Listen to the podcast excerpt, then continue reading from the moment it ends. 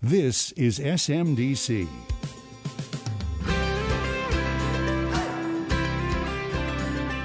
Hello, everyone. It's January 2022, and this is episode 14 of The High Ground, U.S. Army Space and Missile Defense Command's official podcast. I'm Ronald Bailey, aka Beetle. To kick off the new year, we're going back to school. Not just any school, mind you, we're going to space school. More specifically, I'm talking about an organization neatly tucked under SMDC's Space and Missile Defense Center of Excellence, the Army's Space and Missile Defense School. I've actually been a student of the schoolhouse. Back in 2005, I attended the Ground Based Midcourse Defense Operator Qualification course in Colorado Springs. Of course, back then, Lieutenant Bailey was much more concerned with getting high marks, finishing the course, and my upcoming PCS to Alaska than the hierarchy and mission of the school. But the Space and Missile Defense School isn't just an in house training center for SMDC and Army Space Cadre, as we will learn. Its reach extends well beyond that, Army wide to be specific, and it also instructs and integrates space education and training at each Army Center of Excellence, proponent schools, and operational unit training as a part of the Army Space Training Strategy. Last year, fiscal 2021, the SMD school conducted 118 classes, training more than 14,500 personnel.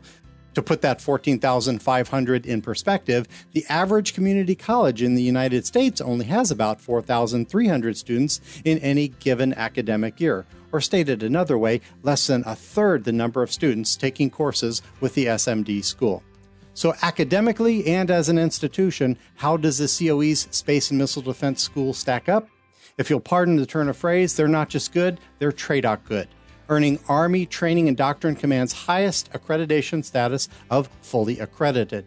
And even during their triennial accreditation in 2020, TRADOC also recognized several Army best practices at the school. And that is about all I know about the school. Fortunately, we were able to talk to a number of folks from the school itself, including the director and a number of division, branch, and course chiefs and managers to help us sort that out.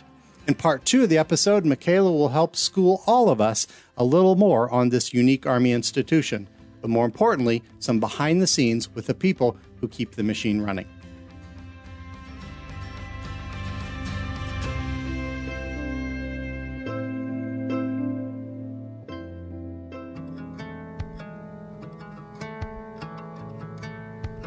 Thanks again for joining us on The High Ground. I'm Mikayla Mast. Today we're hearing from several space and missile defense experts from the SMD school to give us a behind the scenes look at this unique institution and its cadre. First, we'll hear from Mr. Daryl Breitbach, director of the U.S. Army Space and Missile Defense School, who will tell us how the school operates and why the training they provide is so critical to the Army and the nation.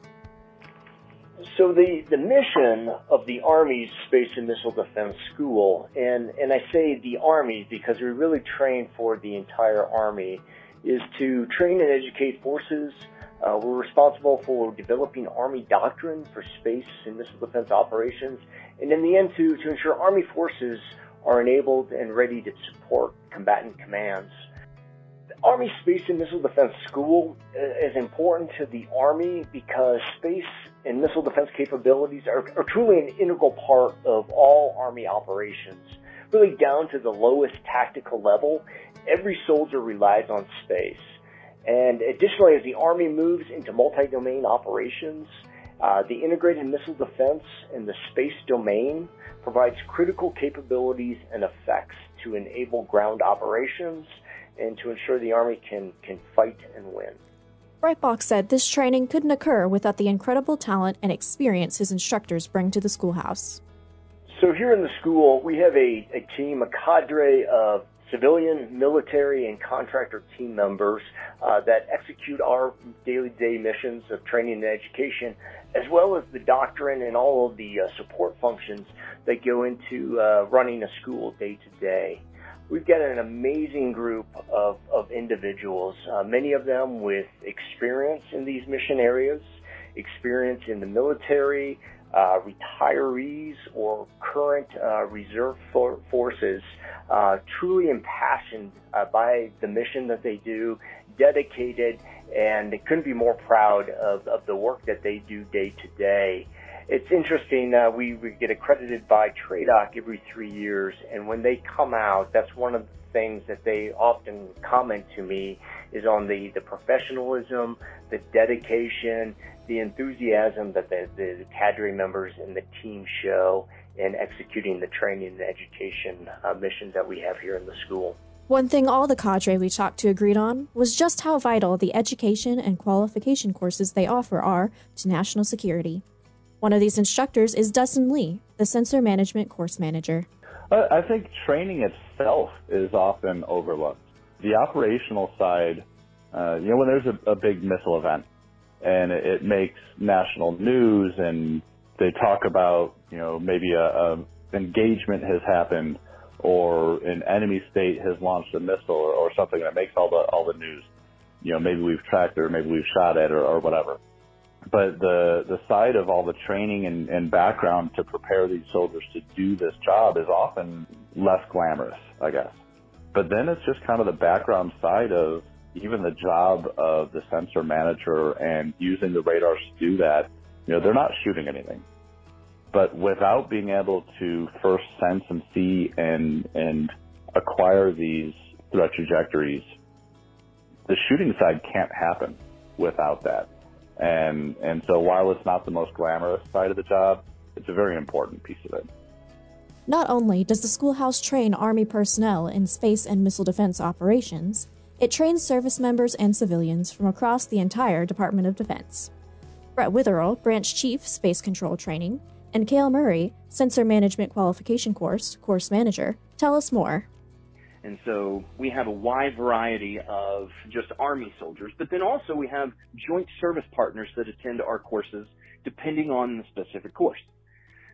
Within the space control world, we also have Navy and Marine and Air Force and Space Force uh, guardians that have attended our courses within the Army Space Control Planners side.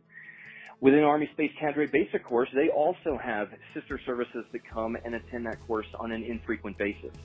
And then also the Space Operations Officer Qualification course, or SOCUC, also has joint service partners that come into that course, and they have a joint accreditation within that course that allows graduates of that course to receive joint discretionary points.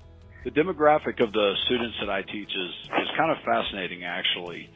We train uh, not only Army personnel, but basically from all services. In the last year, we have trained service members from every branch to include Space Force and the Marines. Uh, we also train, uh, of course, Army and Air Force civilians, along with a variety of contractors from around the community. So we do everything. I say we've trained every service. The only service I have not trained is someone from the Coast Guard. but other than that, I've had someone from literally every branch of the military, as well as a whole variety of contractors and Army and Air Force civilians over. This one of a kind schoolhouse opened in 2001 with just one course, but now hosts 22 different courses, training thousands of students and units each year. Although it offers more than 20 courses, all of them break down into two specific types qualification courses and education courses. Witherill and Murray explain the difference. Yeah, so within the school, we have two different types of courses. We have educational courses, think of that as classroom based courses, and then there's also functional qualification courses. Those courses are mostly hands on training of specific things. Within the Space Ops Training Division, we have courses like our Mobile Integrated Ground Suite, our MIGS, Individual Qualification Training course.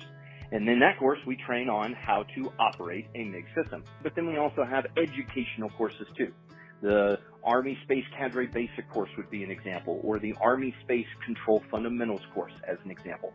Okay, so an education-based course is not task-based per se. Uh, it is information, education, such as orbital mechanics, things like that, that can educate a person in a general area, but that does not necessarily cause them to push a button on a particular piece of equipment.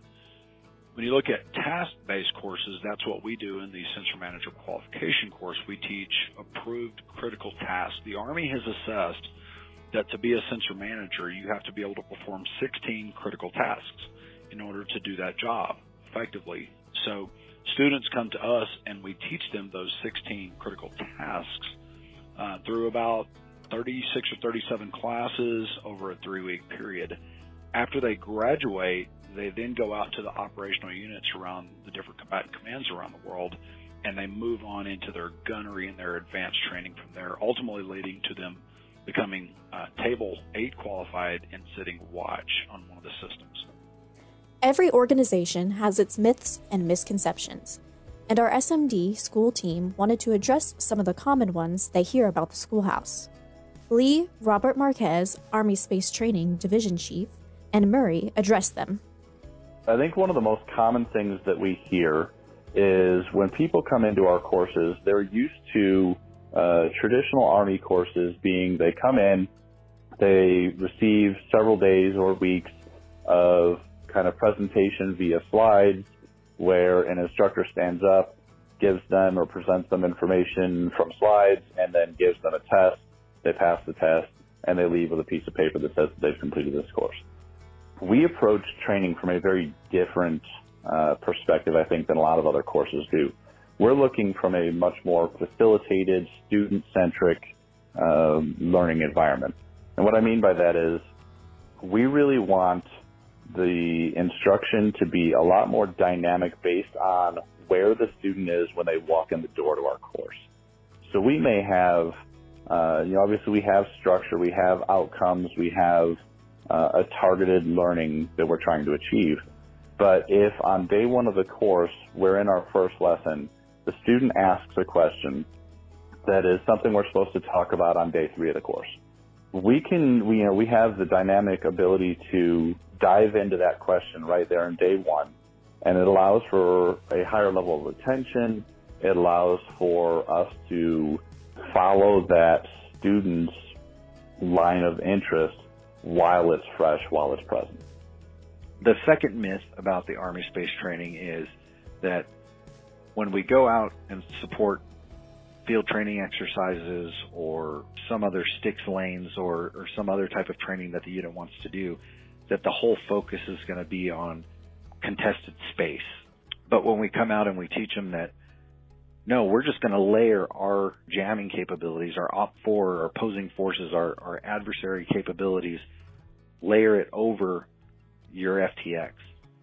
So we're not giving you an extra task to do. All of this stuff should be included in your in, in what you're doing. So it's almost like uh, an NBC attack. You already know what to do.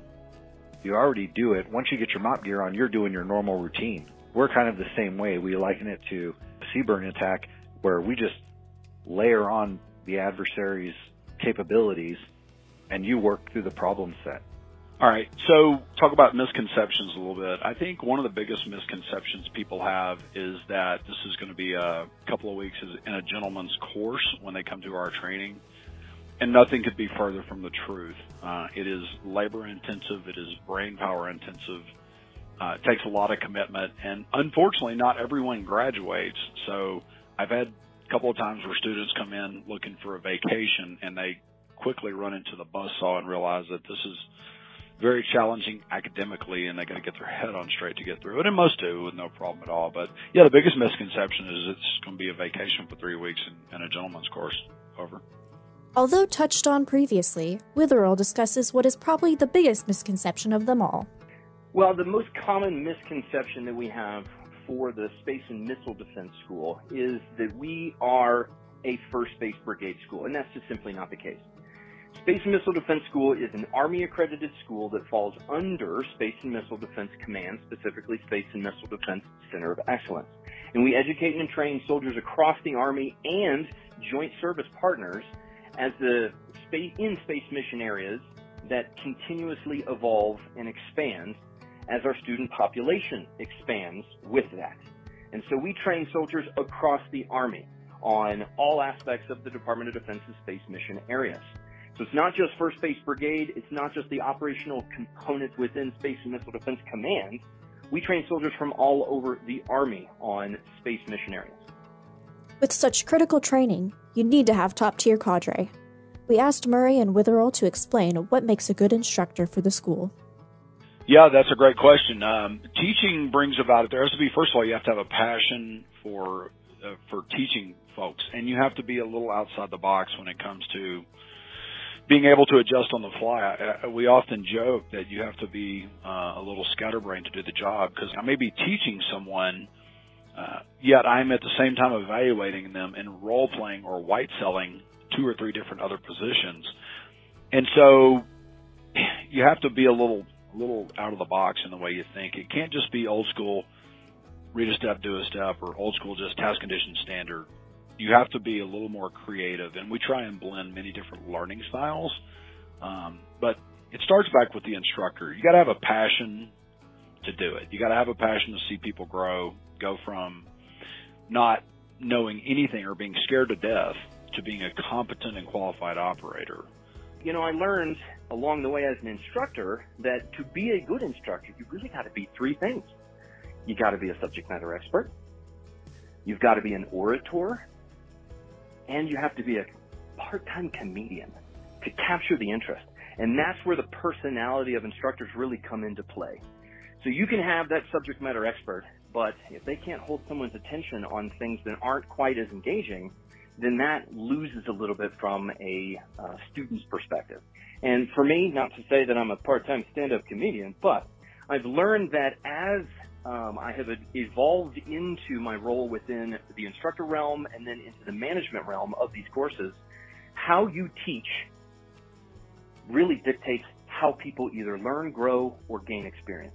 It's also important to have experienced and passionate instructors because there's a constant need to adapt training as advancements in Army technology and adversary capabilities evolve.